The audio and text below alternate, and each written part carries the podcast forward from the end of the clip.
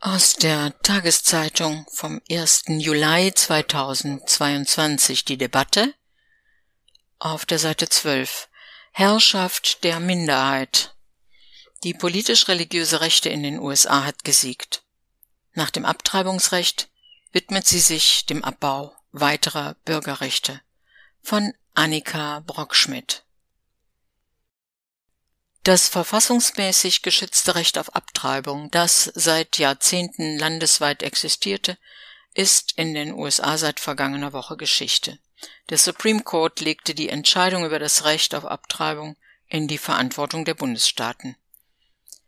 Die Folgen für Frauen und Schwangere sind katastrophal und traten teils sofort ein. Insgesamt wird Abtreibung in etwa 26 Staaten ganz verboten oder so eingeschränkt, dass sie damit effektiv illegal wird. Doch das ist der religiösen und politischen Rechten noch nicht genug. Einzelne Bundesstaaten überlegen bereits, Schwangeren zu verbieten, eine Abtreibung in einem anderen Bundesstaat vornehmen zu lassen, wo sie noch legal sind. Andere versuchen, bestimmte Verhütungsmittel zu kriminalisieren und Abtreibung strafrechtlich als Mord verfolgen zu lassen – ein kleiner Lichtblick? Bundesrichter haben entsprechende Gesetze in Louisiana, Utah und Texas gestoppt, wenn auch nur vorerst. Für den Moment nehmen die Kliniken dort nach Medienberichten ihre Arbeit also wieder auf, wenn auch eingeschränkt. Für die amerikanische Rechte war der Freitag letzter Woche ein Jubeltag.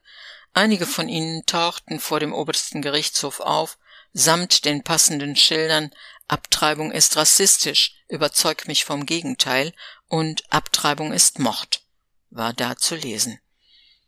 Das Urteil des obersten Gerichtshofs ist das Ergebnis eines jahrzehntelangen politischen Projekts religiöser und erzkonservativer Gruppierungen. Für sie ist Amerika ein christliches Land, gegründet von und für weiße Christen. Nur ein Christ, und zwar einer, der ihre eigenen rechtskonservativen Ansichten teilt, kann ein wahrer Amerikaner sein. Schwarze Rechtskonservative sind gern gesehen, allerdings nur, wenn sie das politische Projekt der weißen, christlichen, patriarchalen Hegemonie unterstützen. So schützt man sich zugleich vordergründig vor begründeten Rassismusvorwürfen, die Verschmelzung von nationaler und christlicher Identität ist das Herzstück des christlichen Nationalismus. Bekannte Figuren des weißen Evangelikalismus wie der Prediger Jerry Falwell begannen erst Ende der 1970er, Anfang der 1980er Jahre damit, sich den Kampf gegen Abtreibung auf die Fahnen zu schreiben. Davor hatte die Bewegung unter anderem gegen die Aufhebung der Segregation an Schulen und den drohenden Verlust des steuerfreien Status segregierter christlicher Privatschulen mobilisiert, sowie gegen die Ausweitung der Bürgerrechte und Feminismus. Die Koalition, die sie mit rechten Katholiken eingingen, die schon seit Jahrzehnten legale Abtreibung bekämpften, um sich gemeinsam auf einen Kreuzzug gegen Abtreibung zu begeben, war folgenreich. Sie hat unter anderem zur aktuellen Besetzung des Supreme Court geführt. Es geht hier jedoch nicht um ungeborenes Leben, nicht um die Reduktion der Anzahl von Abtreibungen. Studien zeigen immer wieder, dass ein solches Verbot die Zahlen nicht sinken lässt, sondern die Anzahl derer, die bei illegalen Abtreibungen sterben, steigen lässt. Weshalb also will die religiöse Rechte Abtreibungen verbieten? Ihr geht es um Macht und Kontrolle. Innerhalb ihres Weltbilds haben Frauen Transmänner, die ebenfalls schwanger werden können, existieren in dieser Vorstellung gar nicht, nur einen gottgegebenen Platz. Zu Hause. Als Mutter. Das Amerika des weißen christlichen Nationalismus ist ein zutiefst patriarchales.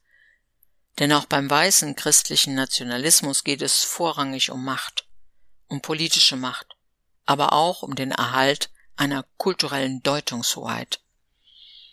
Und auch wenn sich die Anti-Abtreibungsbewegung gern als Erbin der schwarzen Bürgerrechtsbewegung sieht und sich deren Vokabular aneignet, ist White Supremacy ein zentraler Bestandteil. Der Anti-Abtreibungsrhetorik liegt die Idee zugrunde, dass weiße Frauen mehr Babys bekommen sollten, um die weiße Nation aufzubauen, sagte Dorothy Roberts, Direktorin des Penn Program on Race, Science and Society gegenüber MSNBC. Die Agenda gegen Abtreibungen ist immer auch vor dem Hintergrund eines empfunden demografischen Drucks zu sehen, den die amerikanische Rechte seit ihrer Entstehung spürt.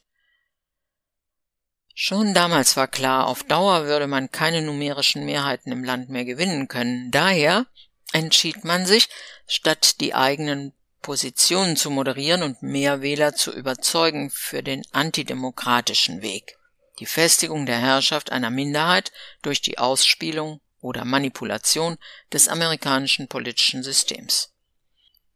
Es ist kein Zufall, dass die religiöse Rechte sich so um sinkende Weiße Geburtenraten sorgt.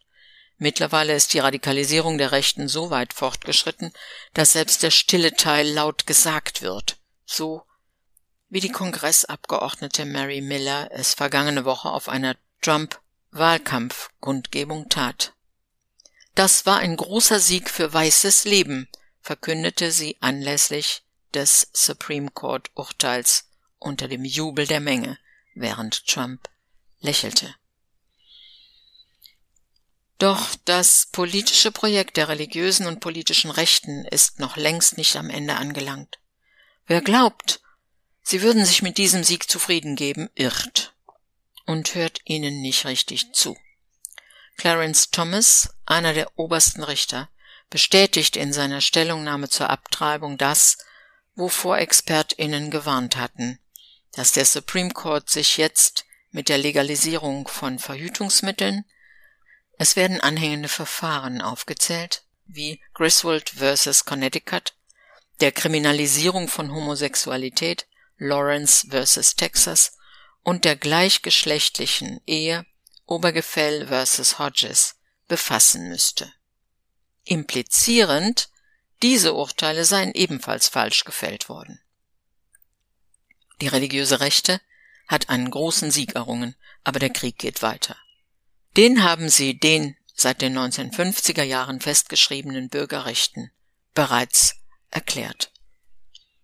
Annika Brockschmidt, die Autorin, hat Geschichte, Germanistik und War and Conflict Studies in Heidelberg, Durham und Potsdam studiert. Sie ist freie Journalistin und Autorin.